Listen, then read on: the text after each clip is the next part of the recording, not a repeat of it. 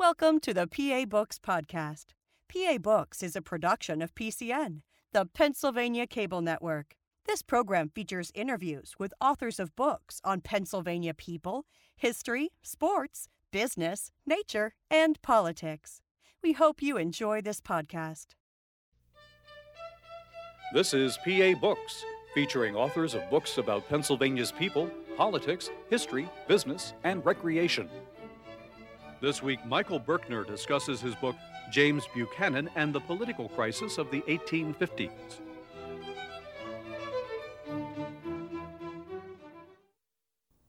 Michael Birkner, editor of James Buchanan and the Political Crisis of the 1850s. How is James Buchanan remembered today? Well, he's remembered in different ways. I think he's remembered as a hometown hero uh, in various places in Pennsylvania. Uh, by the historical community, he tends to be remembered as uh, one of our less impressive presidents. Now, uh, you refer to him in your book as a supple politician. Yes. What does that mean? Well, I think it means that he was a person who, of considerable political accomplishments. He was a person who uh, could present himself effectively, and he did not necessarily come down very hard on all issues so that he had some maneuvering room as a politician. He wanted to get some things done, and he knew that you often get things done in the center, talking on both, to both sides, if not necessarily out of both sides of your mouth. And he was viewed as more of an operator than a person who was highly principled. Was he good at it? Yes, uh, as I argue in the introduction to the book, uh, one of the things you have to say about Buchanan, whether you like him or not, is he was highly successful as a politician. Only uh, 41 people have gotten elected president of the United States. He was one of them. Uh, that speaks for itself. But think about his career. Think about the offices he held. He was a state representative. He was a congressman. He was a United States senator. He was an ambassador both to uh, Russia and to Great Britain. He was Secretary of State, and he was president you have to be pretty good to get those jobs. What skills did he have that made him a good politician? I think you start with, with uh, basic intelligence. It's clear if you study Buchanan that everybody agrees he's a bright man. Even people who don't like him respect him for his basic intelligence. He's got political skills, which he develops over time because he's committed to this world. He's a lawyer, right? In the 19th century, the great majority of lawyers played or practiced politics some of the time.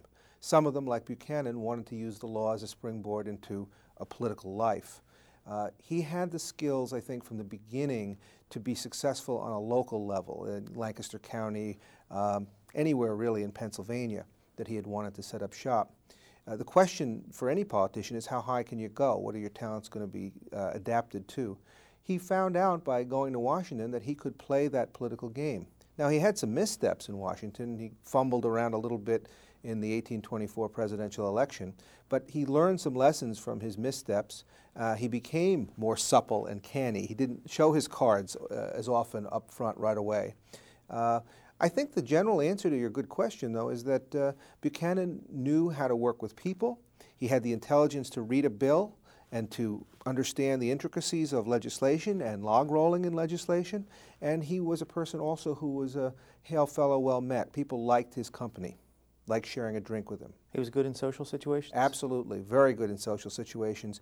Um, you have to picture this man who's sort of a heavy set fellow, although I gather from various sources he was, he was quite light on his feet despite his bulk, um, who enjoyed uh, a good glass of Madeira and something stronger sometimes, who would have a cigar in his hand, who loved the time that you spent outside in the tavern, outside of the legislative halls in the tavern, having small talk. He was particularly amiable with women, uh, but he enjoyed male friendship as well. Uh, was it at all significant that he was a bachelor? Um, in terms of his political career, I don't think it's terribly significant. Uh, I think it's, it's just one of those things. Uh, I really can't get inside of James Buchanan's head. I don't know that anyone has ever done that. Uh, we have, as far as I'm concerned, the best uh, imagination of what Buchanan was going through in terms of his personal life through novels by John Updike. Um, the most notable being one with the unusual title of Memories of the Ford Administration, which is actually a double story about someone who lived in the Ford era in the 1970s as a college professor who was writing a biography of James Buchanan and who tries to imagine what it was like to be young James Buchanan and then later President James Buchanan.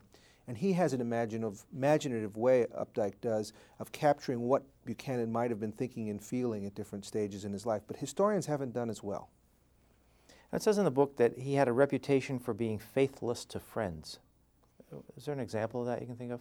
I think that the person who made that statement uh, in the book was referring to his failure to reward one of his very close collaborators in the 1856 presidential election, a man named John Forney, who you could argue really made it possible for Buchanan to win the presidency. The 56 election was an extremely closely contested election. And Pennsylvania was the kingpin state. It would determine probably whether John Fremont or Buchanan was elected president or whether the election was thrown into the House of Representatives because it was a third party candidate that year. John Forney was a newspaper editor, an ally of Buchanan. He really spent as much as a human being could spend of his own money. He worked very hard day and night to get Buchanan elected, and he got Buchanan the votes of Pennsylvania by a very narrow margin. And Buchanan didn't give Forney very much for all of his efforts, and Forney was very bitter about it. And I think that may be the reference. In terms of his overall life experience with people, I think generally he was a very good friend to people. Uh, people liked him. He would not have been considered a, a, a double dealer on the whole. You, you also say in your introduction to the book, like him or not, he was a formidable figure. Yes and he doesn't necessarily have a historical reputation as being formidable. How was he formidable at the time?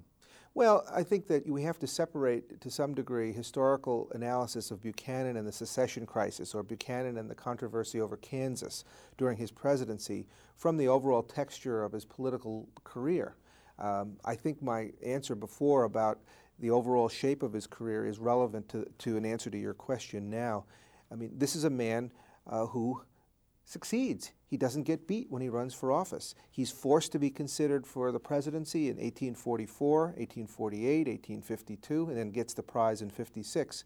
Um, he has to be formidable or he would not be in Polk's cabinet as Secretary of State. You know, he would not be Minister to England under Pierce. Let's do a little biographical background of him. Where was he born? He was born in Mercersburg, Pennsylvania. His father uh, was Scotch-Irish uh, and was a successful local merchant. Uh, grew up, I think you'd say, in, in comfortable but not opulent circumstances in Mercersburg. Went to Mercersburg Academy and then went on to Dickinson College as a young man and, and spent some happy and not happy times at Dickinson College. He was kicked out of Dickinson for yes, a time?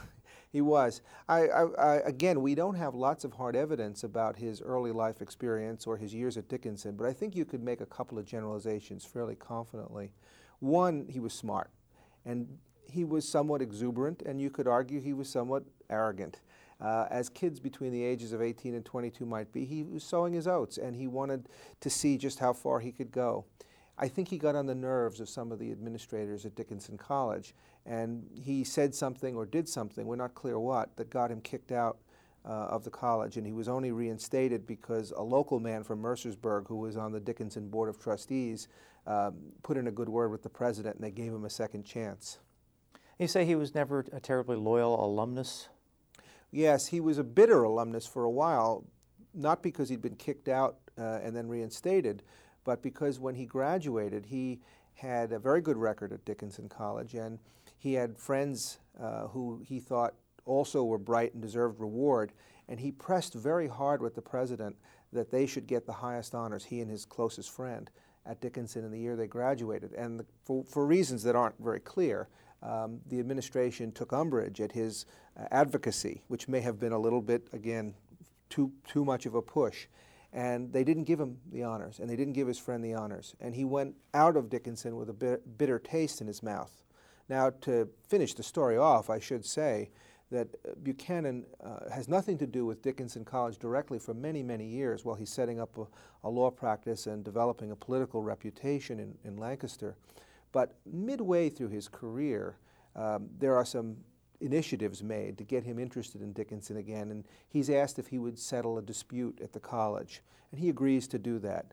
And, and we have evidence that he became much more uh, friendly toward Dickinson College in the later years of his life, although in truth his interest was much more in Franklin and Marshall College, uh, which was in his own bailiwick.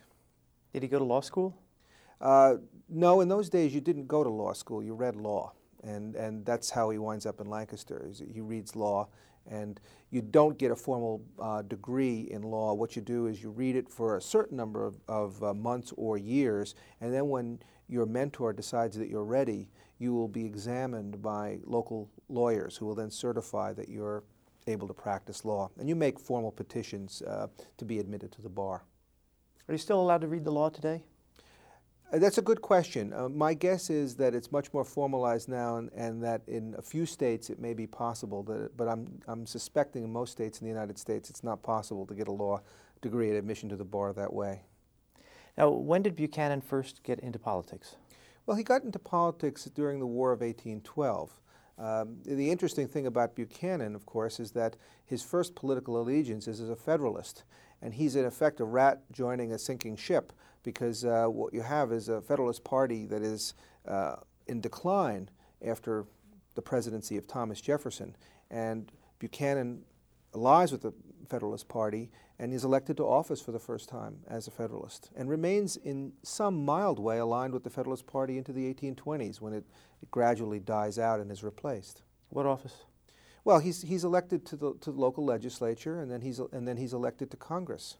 And he serves in Congress for, I think, three terms.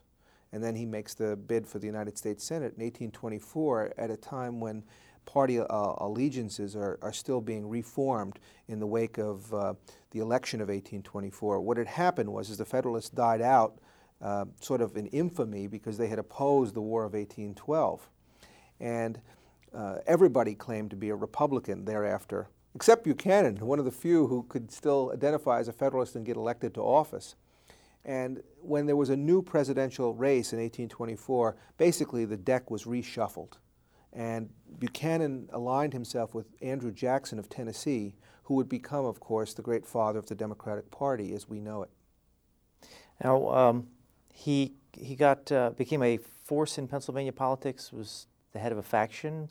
Yeah, I mean, he was he was th that's well put actually because what Pennsylvania politics is almost like Chinese politics. It's a bunch of warlords fighting it out, and it, factionalism is exactly the word to use to describe the Pennsylvania political uh, universe. Uh, part of it, I think, has to do with the Pittsburgh Philadelphia axis and the fact that the people who are locally powerful in Philadelphia have no uh, say in Pittsburgh and vice versa, and the two sides are always seeking to get advantage over the other. Uh, Buchanan being in the center of the state, you know, was not caught up in those kinds of rivalries. I think that helped him. Uh, but what he does is he goes to the legislature and he gets known as a man who can do business and do it well. And also being likable is a great asset no matter what uh, generation you're talking about in politics. If someone is a, a bad news character or just plain dull, they're not likely to get as far. Who were his adversaries? The, probably the principal adversary he had in Pennsylvania politics over many years was a, uh, a figure named George Mifflin Dallas. Uh, George Dallas is best known today uh, as a vice president of the United States. He served uh, James K. Polk as vice president. Polk, Dallas, and the Tariff of 1844 was the great uh, war cry of the Democrats that year. Dallas and, and, and uh, Buchanan, as I see them, were people who were too much alike to get along. you know, and they each had uh, national ambitions, and it was inevitable that they were going to collide. And it's very interesting uh, to, to watch these parallel careers because they're almost like wrestlers who are sort of trying to get the, the edge for the takedown against the, their adversary. It happens they were both Democrats, and that makes it more interesting, I think. Um, it doesn't appear that their rivalry particularly impeded either of them. Buchanan is elected president, Dallas is vice president, and uh, I suppose it could have been reversed because their talents are roughly comparable. Now, at some point, Buchanan is appointed minister to Russia. Yes.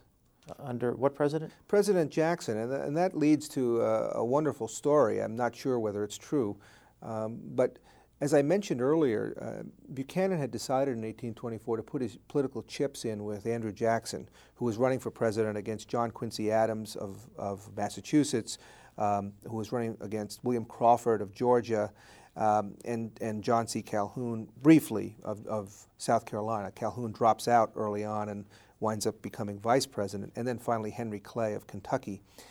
Buchanan aligns with Jackson. He makes some statements about vote buying in the 1824 election uh, that come back to haunt him and actually hurt Jackson's cause when the election comes to the House of Representatives. Jackson, frankly, doesn't trust Buchanan, doesn't think he's a reliable ally. Uh, nonetheless, Buchanan remains a Jackson man, supports him, and works hard for him in 1828. And when Jackson is elected that time, he owes Buchanan something. And so the story is, is that he sends him to Russia as partly as a reward, but partly as a punishment. As uh, someone asked uh, Jackson allegedly, why did you send Buchanan um, uh, to, uh, to Moscow or St. Petersburg? And Jackson says, well, I couldn't think of any place further away to send him. Uh, so there is a kind of um, tension between the great leader of the Democratic Party and this young rising on, on the rise politician. The thing is that's interesting is that Buchanan actually served his country very well in Russia, had a good relationship with the Tsar, uh, and uh, didn't hurt himself at all being in Russia for several years. How long was he there? He was there about three years. What did he do when he came back? Ran for the United States Senate. That was always his goal. And he got, uh, in those days, of course, you didn't run for the Senate the way you do today by getting political action committees to support you and then going out and, and uh, using the media to splash your name out there. It, it, was done, it was an inside kind of game because the legislature elected United States senators. What he had to do was win enough senators, win enough um, senators and, and representatives within the Pennsylvania legislature to get him elected to, to the United States Senate. He had to, in effect, outmaneuver Dallas and some of the other people uh, at that time who were powerhouses in Pennsylvania, and he did it. And again, it's a sign that this man knew how to play politics. Uh, and he goes to the Senate for, I guess, 10 years. And he's, a, by all accounts, a, a formidable senator, a person who is not the kind of person who's going to bring bills up every day that are going to be called the Buchanan bill, but who knows how to play the game of politics, knows who to side with, uh, knows when to show his cards and when not to show them. Who did he side with? Well, he was a, he was a strict constructionist uh, Democratic senator. What that meant was that he was for frugal government, which made him a good ally of President Jackson and President Van Buren, both of whom wanted that. And frankly, he was a good friend of the South. Uh, the only way in which Buchanan really cannot support positions that Southerners are comfortable with is the tariff issue. Uh, the tariff issue is one of these uh, issues that uh, lasts practically the entire century as a major issue in American politics, and it's not intensely interesting in and of itself, but it has to do with putting a tax on manufactured products. The manufactured products uh, presumably will be manufactured in the United States because of these tariffs, keep foreign goods out, but it means that the consumer is going to pay a little bit more for the products. So it's not surprisingly, Southerners who are not engaged in industry don't want tariffs. Buchanan is representative of an emerging industrial state. He's got to support some tariffs. And so that's the one area in which he and his Southern friends are not going to see eye to eye. But on an issue like slavery, Buchanan is very friendly to the South. And what kind of slave related issues came up while he was in the Senate? Well, the first kind of issue that comes up is one of these indirect issues. I mean, nobody is calling in the Senate in 1835 for the abolition of slavery. It's sort of the third rail of politics at that time. And also, abolitionism itself is, at best, a nascent movement. It is not a mainstream movement in American society. Nobody really, in middle of the road politics, believed anything other than the Constitution protected slavery where it was. The issue that Buchanan has to deal with relates to gag rules.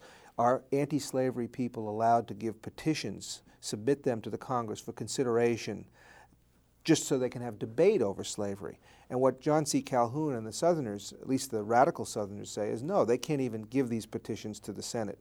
We're going to have, we're going to table them. And of course, Northerners didn't say, you're tabling them, you're gagging us. It's the gag rule. And Buchanan here has an interesting role because he really wants not to be seen as, quote, pro Southern. He's got to be in favor of free speech for these anti slavery people. So, what he does is he tries to have it both ways. And he says, I think the abolitionists are terrible, but I also am opposed to gagging them. Uh, and that way he can talk to either audience and make it clear he's on their side. And he served as Secretary of State for a time. Yes, he did. Under President Polk. Yes, he did. And you have a, I want to read from your book here. You say, uh, in the part that you wrote. At one point, Polk wrote of Buchanan that the man who was supposedly his key advisor was in truth the enemy within. Buchanan has been, quote, has been selfish, and all his acts and opinions have seem to have been uh, controlled with a view to his own advancement, so much so that I can have no confidence or reliance on any advice he may give upon public questions. Was he really like that? If you're asking was Buchanan really like that, I'd back up and simply say this is this is Polk's perception of, of Buchanan. It gives you an idea. This was not an ideal partnership. um, it's very hard to, to know how to understand the Polk Buchanan relationship except in terms of, of, of really hardball politics. Buchanan was a person from the North who was acceptable to Southerners because he was not a hardcore anti slavery man, not at all. Uh, he was, as I said, he was very talented. He had diplomatic experience in, in Moscow. Uh, he would give weight, as they would put it, to the Polk administration. You asked the question was Buchanan the things that Polk said he was? If you're saying was he ambitious and self interested, he has to plead guilty. But if you're saying was he more ambitious and self interested than the average person who was serving in Washington at that time, then he, the answer is no, he wasn't.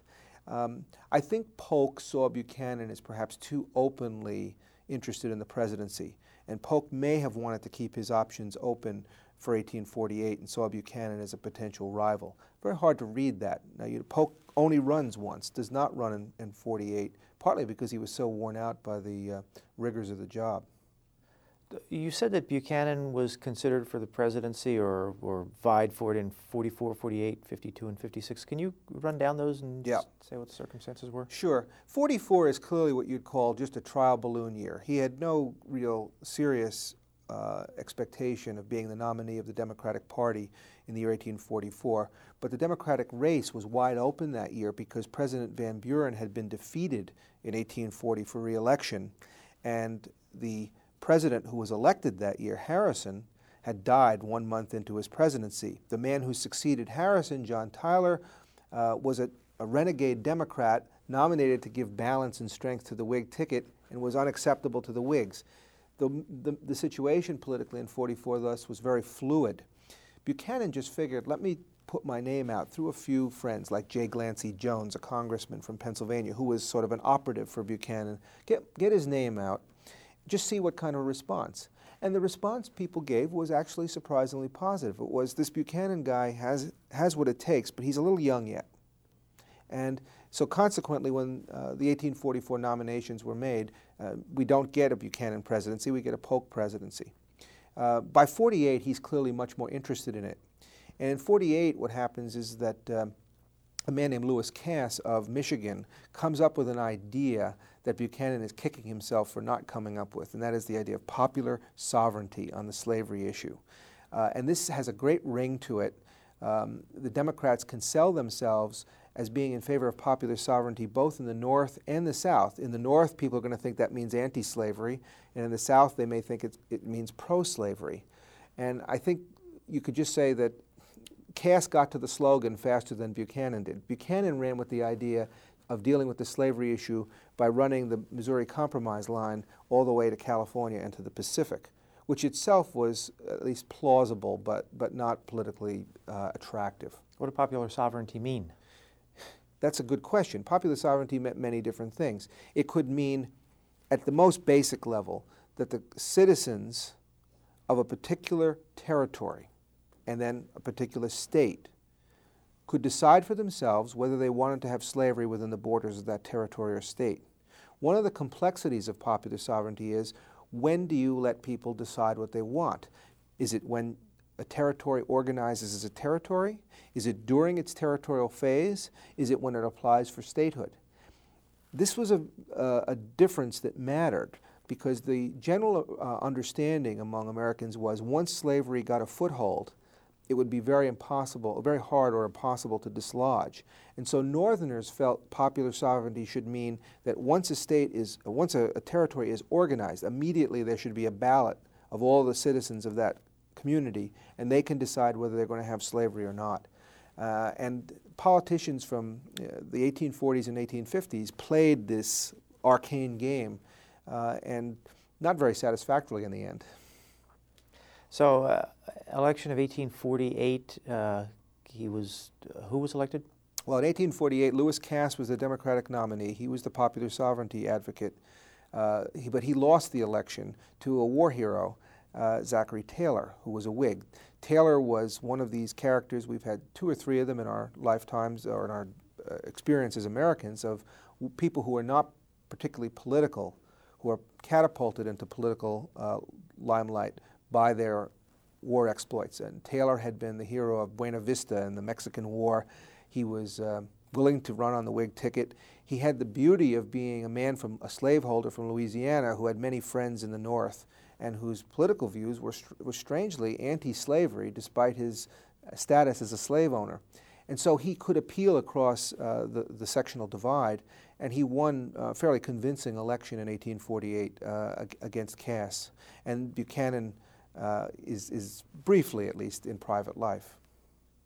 And 1852? Uh, in 1852, Buchanan thought he had a really good chance to be president. I mean, he felt he was the class of the field. Cass was still interested, but Cass had lost once. Buchanan is out of the picture. He had run in 1848 as a spoiler candidate on the Free Soil ticket. So, Buch- so Van Buren is not a realistic candidate for the Democrats anymore. I think Buchanan was very disappointed when instead of getting the nomination, he had to uh, smile and pretend to be happy when the nomination went to a New Hampshire Democrat named Franklin Pierce. Now, you might ask, why does Pierce get the nomination and not Buchanan? Was it that Buchanan was a poor politician? No, it wasn't that. A lot of it is timing. The Democrats had lost the election of 1848 to a war hero. So, what are they looking for in 52? They're looking for somebody who's got good credentials. Pierce, who had been an undistinguished senator from New Hampshire, had the virtue of having been a general in the Mexican War. Now, the, the Whigs like to say the only thing he did during the war was fall off his horse, uh, but in fact, he was a general. And so that combined with his dough-faced political views, the fact that he had substantial experience in Washington suggested he would make a good presidential candidate. Because in those days, you didn't have presidential debates, at least not then.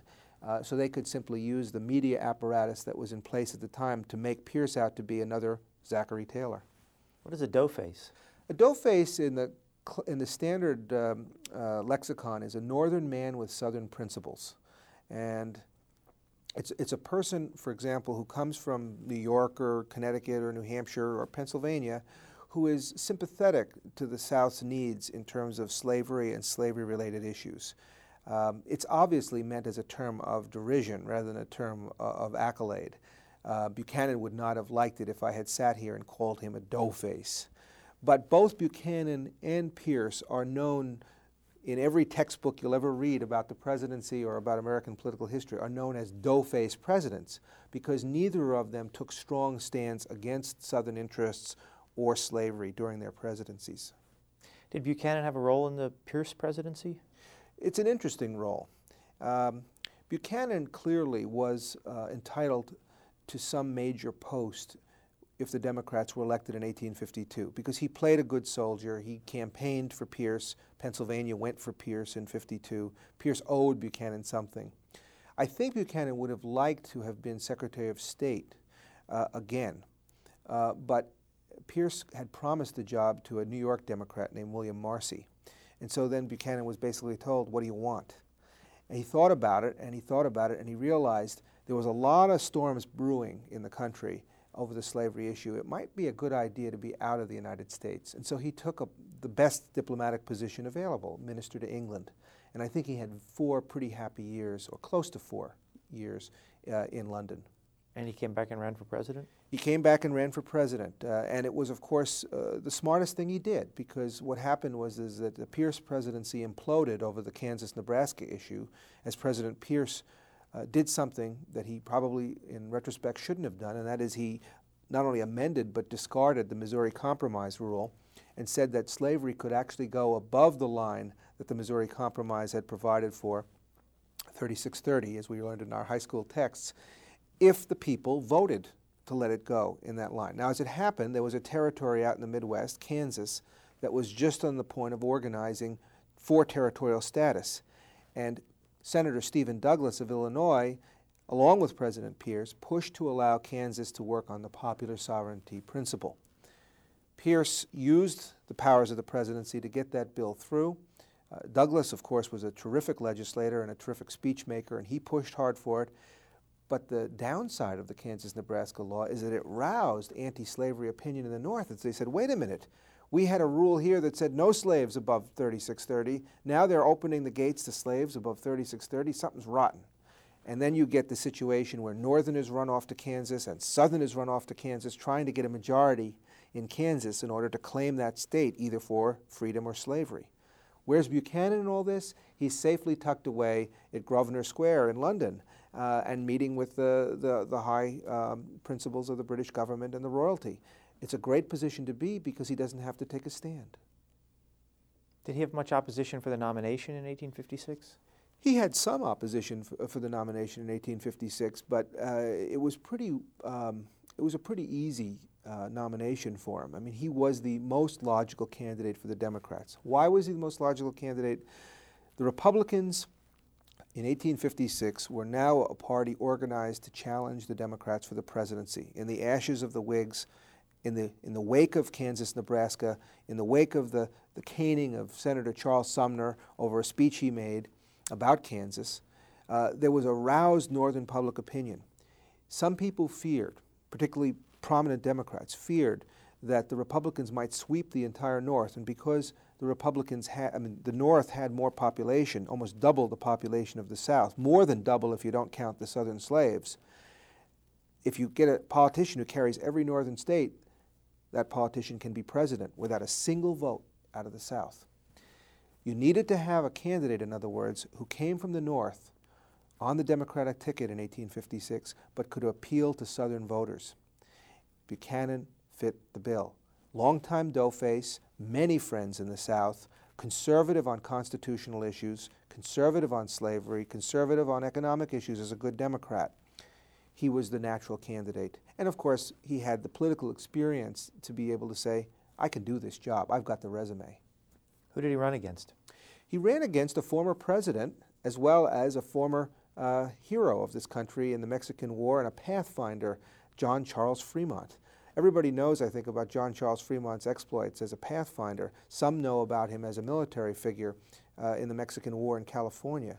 But what I guess relatively few people realize is that he was the first candidate of the Republican Party for president. He was only about 39 years old at the time, very dashing figure, uh, and he was a popular candidate. Buchanan would run against him, and he would run against Millard Fillmore, who had served out the rest of Zachary Taylor's term.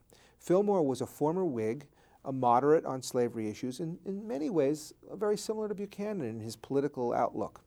But what he was going to do was to try to unite old line conservatives who feared for the Union with young, rowdy nativists who didn't like immigrants and Catholics and put together a coalition and sneak in and grab the presidency.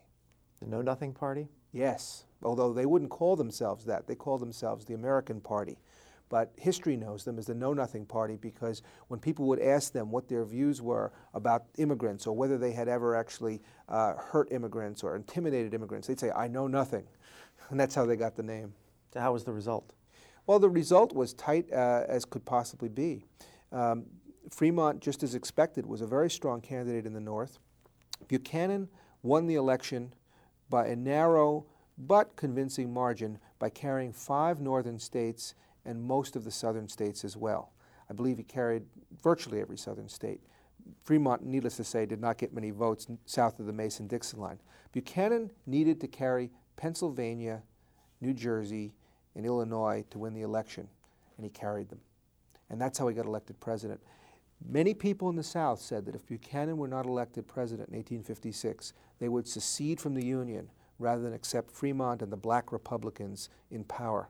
And so that was a great impetus for many people to vote for Buchanan because he promised a stable leadership in America that was still united and perhaps somehow a resolution of this festering issue of slavery. I want to ask you a little bit about yourself. You are a professor at Gettysburg College. Yes. Can you talk about the college a little bit? Absolutely, I'm happy to.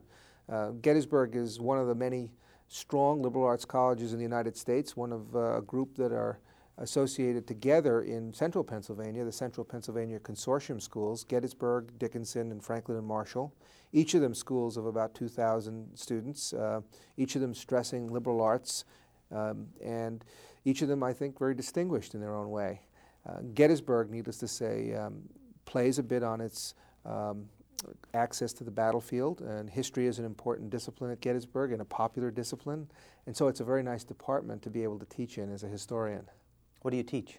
I teach American history and I teach uh, uh, historical methods, which is a foundation course in history at Gettysburg to try to get students acquainted with the, the discourses of history as well as the methodology of history in the 1990s. It's a, it's a foundation course that enables them to go on and, and learn how to do what they need to do to succeed in the rest of their courses.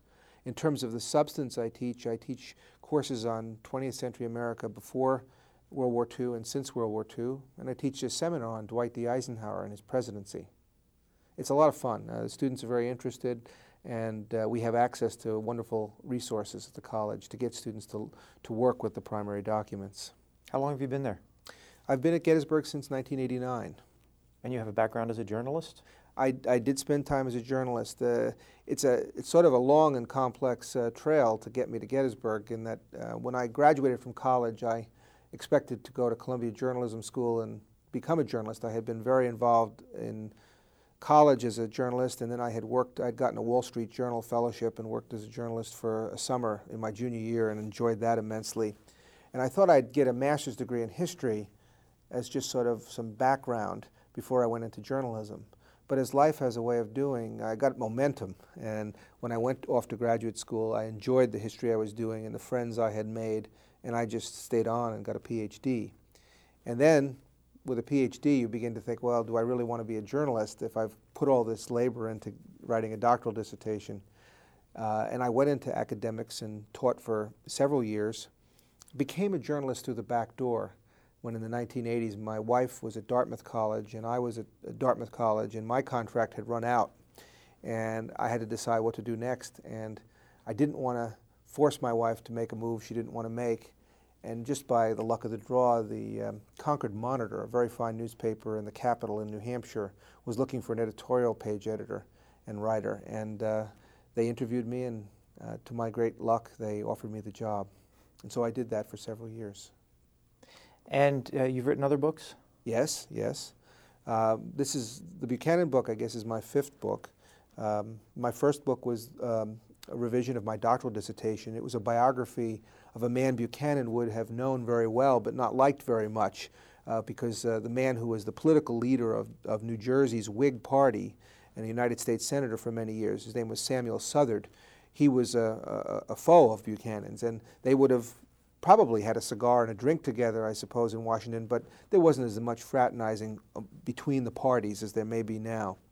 Uh, so I wrote a biography of, of Southard. I did a book on the governors of New Jersey uh, with a, a, friend of mine. We, we, we edited a collection of essays about the governors of New Jersey from the colonial time right up to the 1970s, which was a great deal of fun. Um, and uh, I've also written uh, a book uh, that was a history of my hometown. And uh, that was a lot of fun to do because it enabled me to revisit my early days and my, my old acquaintance and to make some sense of the life I had grown up with. Where's your hometown? It's in northern Jersey in Bergen County, right outside of New York City. The town is called Bergenfield. Tends not to be well known, um, but it is surrounded by communities like Hackens- Hackensack and Englewood and Tenafly, which are a little bit better known outside of the North Jersey area. Uh, unfortunately, the only claim to fame the town really has, aside from its band playing in the uh, Macy's Day Parade every year is that uh, they had some uh, mass suicides of teenagers in the 1980s, and for about uh, three or four weeks, that was a front page news story around the nation, as well as uh, something that Dan Rather and the, and the networks covered quite closely. And that was one of the tougher things I had to write about in the book. You're listed as editor of this book. What's the difference between being an editor and a writer of a book? Well, it's, it's, it's a big difference. I mean, an editor has an easier job because a chunk of the book is not uh, coming out of his or, or her hide.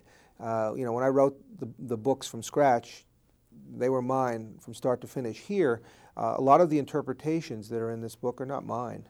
They're the interpretations of the distinguished scholars who contributed to it. So, as you know, we, have got uh, several essays by leading historians We've got a panel discussion from some superb historians on Buchanan's presidency, and then I've just written uh, some introductory material to try to set things in context about Buchanan. Um, but it, it's less work. The only harder part of editing a book I think, is dealing with the different personalities and egos that you're dealing with when you try to edit their copy. Did you decide what uh, authors went in and which ones didn't? Right. The book itself stems from a conference that was held um, in commemoration of, of, the 200th anniversary of Buchanan's birth in 1791. And we invited uh, the people at F&M who organized the conference, invited some really distinguished scholars to come. And I was asked if I would edit a volume that, that came out of it if the quality of the presentations was high enough. And uh, after the program was done, we decided that it was indeed worth trying to collect the best papers, and that's what we did. Who asked you?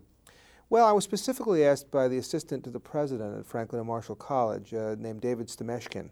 Uh, Stameshkin himself is a, is a fine historian who, who has spent most of his career in academics working as an administrator. And he was the person who was really the point person to make this conference succeed.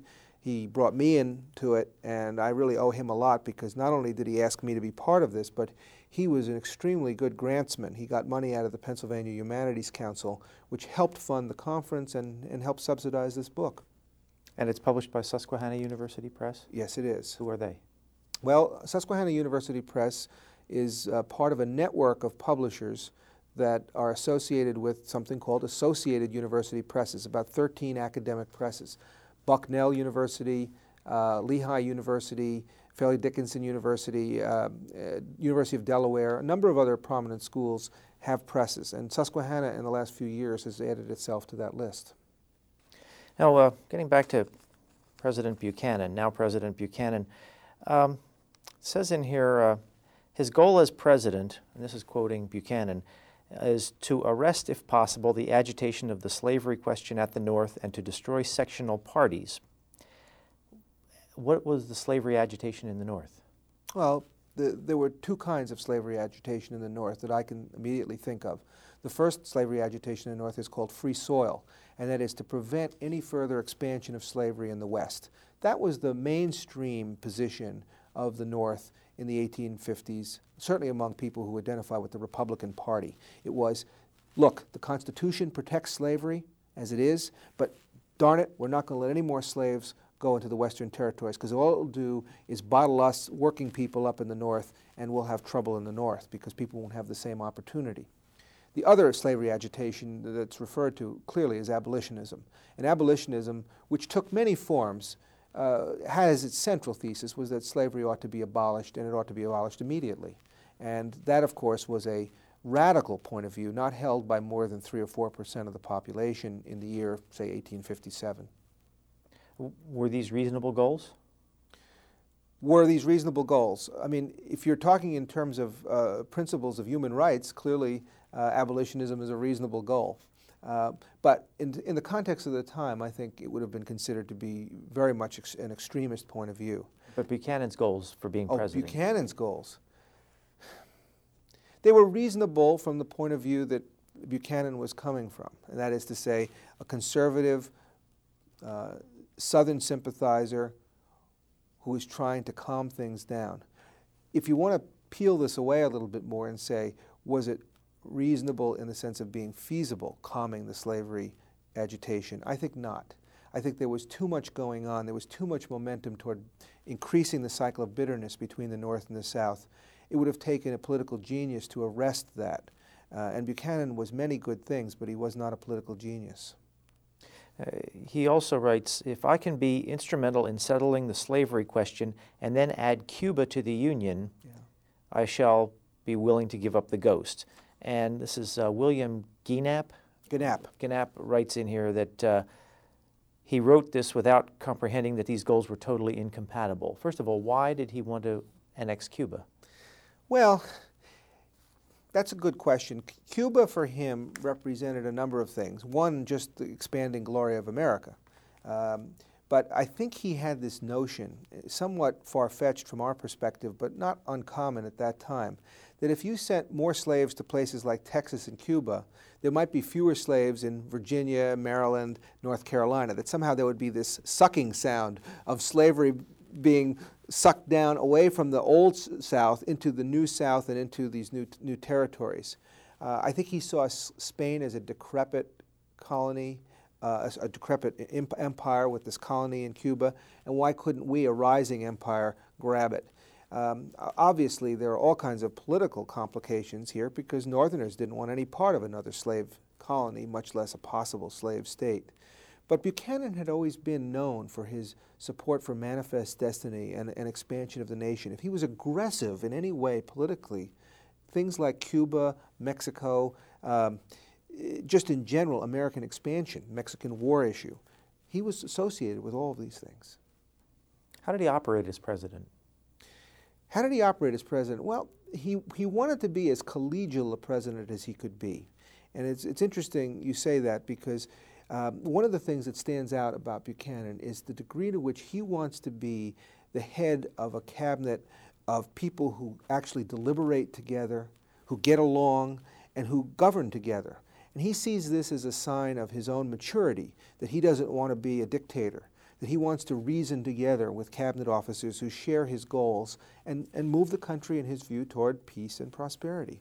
Uh, now, in practice, this causes some tremendous difficulties for him because he picks people for the cabinet, I think, less on the basis of their abilities uh, than on the basis of their congeniality to him.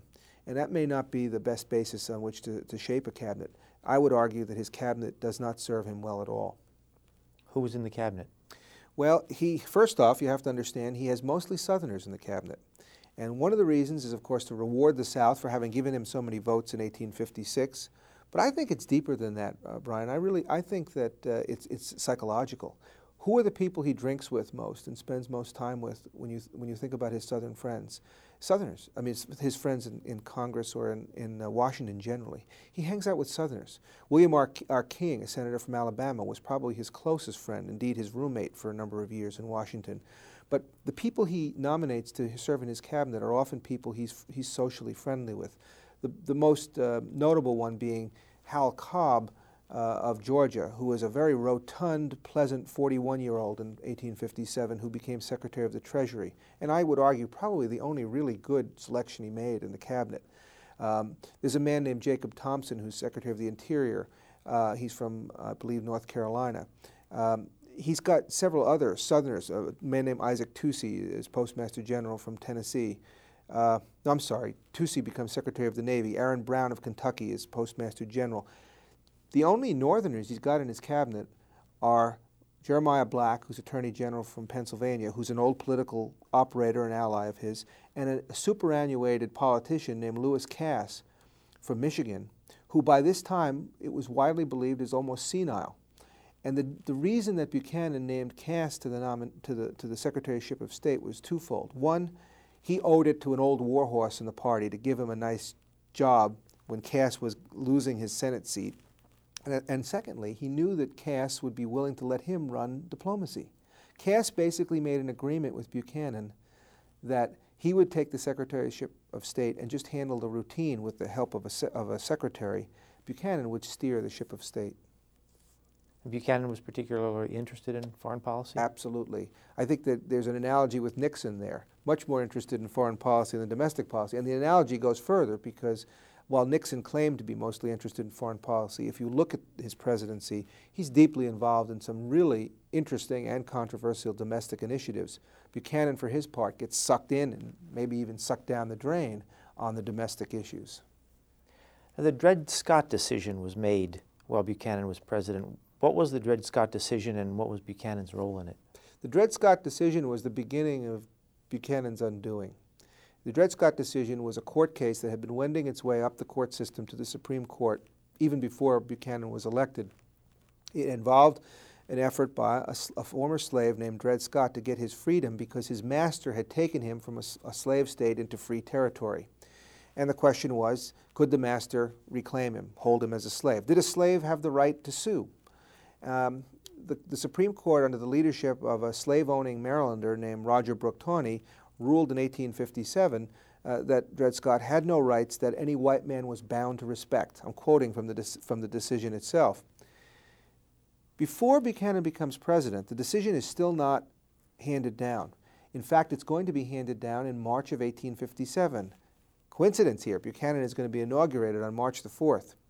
There is evidence that Buchanan began to poll some of the Supreme Court justices he was particularly friendly with to see what the ruling would be and to encourage them to come down with a particular ruling.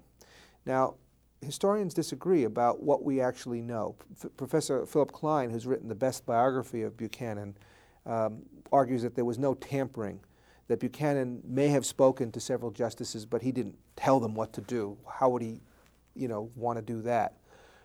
There's no question, though, that a president of the United States ought not be talking about an issue as explosive as this with Supreme Court justices before the decision is finally made. And he does do that.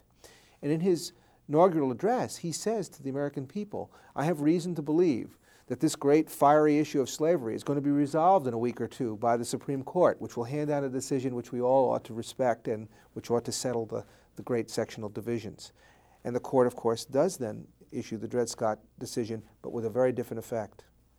And Buchanan supported the court's decision? Absolutely. He didn't, he didn't just support it the way Dwight Eisenhower supported Brown versus the Board of Education, which is to say that privately, Eisenhower was very uneasy with that 1954 court decision which said no more segregation in public schools. But Eisenhower said, we have to uphold the law. This is what the Supreme Court says the law is, therefore I support it. What Buchanan is doing is making an emotional commitment to Dred Scott. To him, it's not just the supreme law of the land, it is the right decision. And so he's very vociferous in saying to the northern public, don't agitate anymore. Dred Scott settles the issue. But you can't wave a wand at something like slavery and just say, all right, it's decided now because the Supreme Court voted by a majority vote that this is the way it's going to be. The Dred Scott decision, in fact, energized the Republican Party and gave Buchanan fits. What was the Lecompton Constitution? That was the big blunder of Buchanan's presidency by most standards. The only person I know who really doesn't agree with that is, again, Professor Klein, whose biography of Buchanan, which is first rate, is highly sympathetic to Buchanan. Uh, Buchanan had to deal with the issue of Kansas. Uh, Kansas had been an issue in 56 as bleeding Kansas, which was a shorthand for the fact that Northerners and Southerners, pro-slavery and anti-slavery people, were fighting for power in Kansas. Kansas had not yet been organized to become a state because it didn't have the sufficient population, but it soon would. Buchanan thought that if he encouraged the admission of Kansas to the Union, that might end some of the disputation in Kansas, it might bring a democratic state into the Union, and it might help solve some of the problems of the slavery issue. And again, that blew up in his face because he was so eager to see Kansas admitted to the Union that he supported a constitution that was rigged that was written by a, a distinct minority, a very tiny minority of ruffians, uh, and that was a pro-slavery document. And by running roughshod over public opinion, both in Kansas and in Congress, that this was not a majority document, Buchanan sacrificed a lot of his political credibility.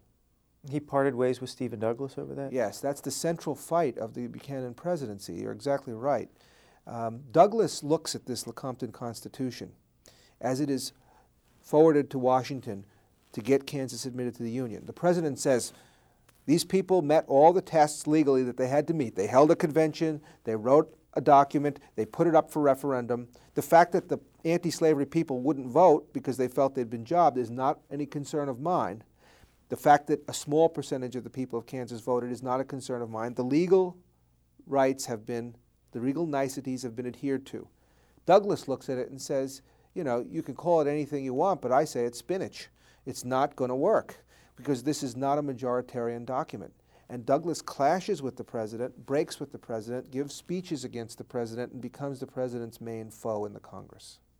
Man from his own party. It also says in here um, about Buchanan, he, um, his messages spewed out a continuous stream of invective against abolitionists and anti-slavery elements which alienated important sections of Northern public opinion. Buchanan believed that by defending the South he was preserving the Union. Was he pro-slavery? No, not in the literal sense. Buchanan had spoken publicly uh, that slavery was a bad thing.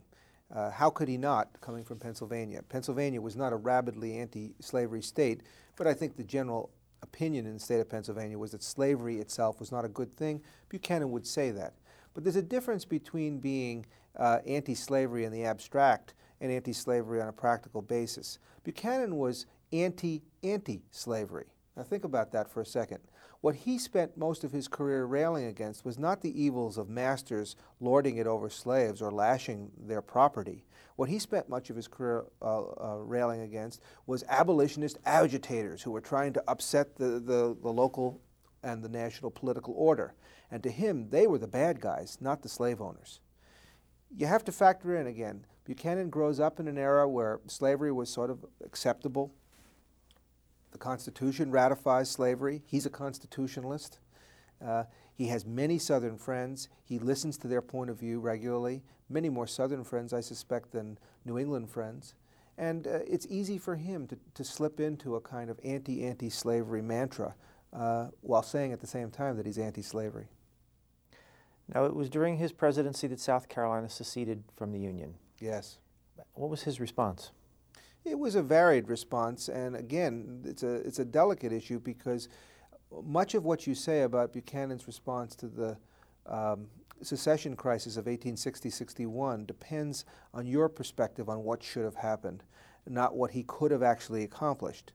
Um, let me simply say that uh, his response was to say that secession was wrong and illegal, but at the same time that there was no responsibility, indeed no right, for the President of the United States personally or for any agent of the, of the federal government to prevent secession. And this is a, as you can see, a somewhat complex and difficult position to, to adhere to because you've got the practical matter of a broken union. Historians have been very harsh on Buchanan. Uh, and when you think about it a little bit, indeed, if you think about it a lot and look at the documents, it's hard to understand why they have been so harsh to him, except that they have uh, a view of Buchanan that, that is based on his weakness and his errors earlier in his presidency. What would they have done in the wake of, of South Carolina secession that would have been more useful? Had Buchanan tried to send an army to crush the secessionists in South Carolina in the fall of 1860 or January of 1861, what do you think would have happened? It's pretty easy to predict. Every state south of the Mason Dixon line would have seceded from the Union. Uh, remember, all the states don't secede simultaneously. South Carolina goes out first, and then Alabama and Mississippi go out a little bit later. But most of the upper South is hanging in the balance. They're not sure which way they want to go. Opinion is very divided in the South. Buchanan didn't want to break the Union any more than it had to be. He was hopeful somehow a resolution could come. I think in his heart, his, he felt, even if I can't solve this problem, I don't want to make it worse for the next president. Let him deal with it. I think that's a normal reaction. Is there anything he could have done any time in his in his term that could have averted the Civil War? I think that if he had been sensible enough not to spend his political capital on, on Kansas um, and the way that he did, that he could have avoided some anger and bitterness that clearly cropped up. I think if he had been more even handed in his overall assessment of the country and his leadership of the country from 1857 to 61, I think we might not have gotten to the pass we did. But now, having said that, I mean, to me, the key to the secession movement, Brian, is really the election of 1860. The only way you avoid secession in 1860 is if you elect a Democrat. You can argue, if you want to do a little what if in history, that if Buchanan had not um, attacked Douglas, had not deprived Douglas of patronage, had not tried to uh, basically stuff Kansas down Douglas's throat, and had supported Douglas, the most popular living Democrat in 1860 for the presidency, and that Douglas had won, we would not have had a civil war in 1860. Maybe not. But certainly with a Republican in the White House, it was pretty much foreordained. Now, it also says in here, uh, by the time he became president at the age of 65, he was a political anachronism. He, this is again William Gienapp. Gienapp. Uh, he was a political anachronism. He looked back to an earlier era of American politics when anti slavery was disreputable, sectionalism was condemned, and the Northern majority was ready to make concessions to the South for the sake of the Union. He never appreciated how much the political situation had changed during the past few years. How had it changed? Well, you had a, a, whole series of movements in the country coming out of the ev- evangelical revivals of the 18 teens, 1820s, 1830s, in which people were, were looked at the world uh, from a much more, say, fundamentalist perspective than they, than they did. You know, everybody wanted to reason together in the late uh, 1700s and early 1800s, reason was not the dominant motif in American politics and American culture uh, in the years from 1820 to 1860. Buchanan cuts his teeth in an earlier era. He's very much a genteel character. I think he's not up to date with what's going on in the country. Now, Professor Gienapp is particularly uh, sharp in his rebukes of Buchanan. I would say um, that much of what he says is, is, is realistic and, and, and, if not fair, certainly um, plausible. Uh, but you don't have to argue that Buchanan was completely out of touch to argue that Buchanan was not effective. After all the studying you've done, do you like him? Buchanan? Not particularly, no. Uh, I think that he's a person I respect for his ability to climb the greasy pole. And in politics, that's what matters in terms of, of judging somebody until they get to the presidency and then they've got to show what they're made of. My feeling is Buchanan could have been a reasonably effective president if he'd been elected two decades earlier. Here is the book James Buchanan and the Political Crisis of the 1850s. Michael Birkner, thanks for being with us. Thank you. You've been listening to a podcast of PA Books, a production of PCN, the Pennsylvania Cable Network. Full episodes of PA Books, as well as other PCN programs, are available to stream with the PCN app. Visit PCNTV.com or the App Store for details.